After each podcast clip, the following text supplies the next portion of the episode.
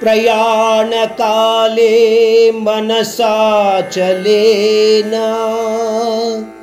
भक्त्या युक्तो योगबलेन चैव। भ्रुवोर्मध्ये प्राणमावेश्य सम्यक् सतं परं पुरुषमुपैति दिव्यम् इस श्लोक में श्री कृष्ण कह रहे हैं कि जो मानव मुझे अंत काल में भी स्मरण कर पाता हो, वह मेरे दिव्य धाम को ही प्राप्त होता है। एक और बात इस श्लोक में कहते हैं कि इस बात में कोई संदेह नहीं है।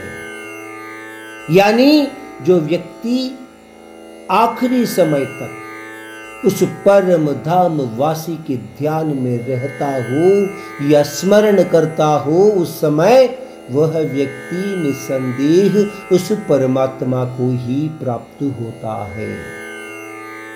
समझ पा रहे हैं इस बात को?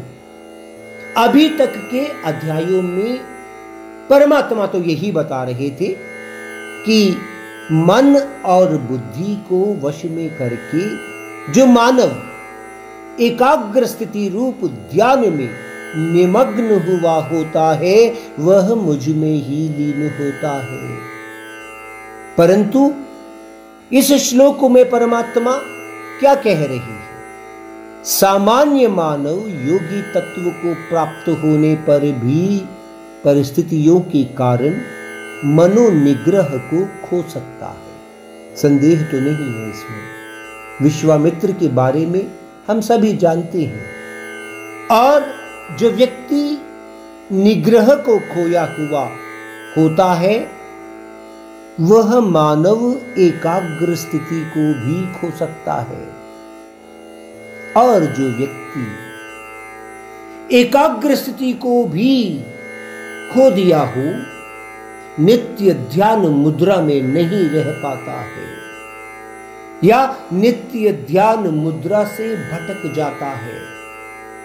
पहचानिए, एकाग्रता के बिना आप नित्य ध्यान मुद्रा में रह नहीं पाते हैं।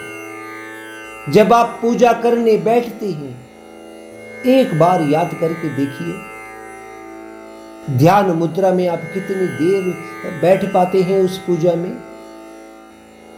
लेकिन जो योगी मरने के समय तक परंधाम वासी के स्मरण में रह पाता हो, वह व्यक्ति निसंदेह उस परम धाम में लीन होता है अर्जुन। यानी जो मानव नित्य परंधाम ध्यान में रहता हो, उसके मन में और कोई विचार आते नहीं है। इस कारण वह मानव उस परंधाम वासी में लीन होकर ब्रह्मानंद को अनुभव करता है।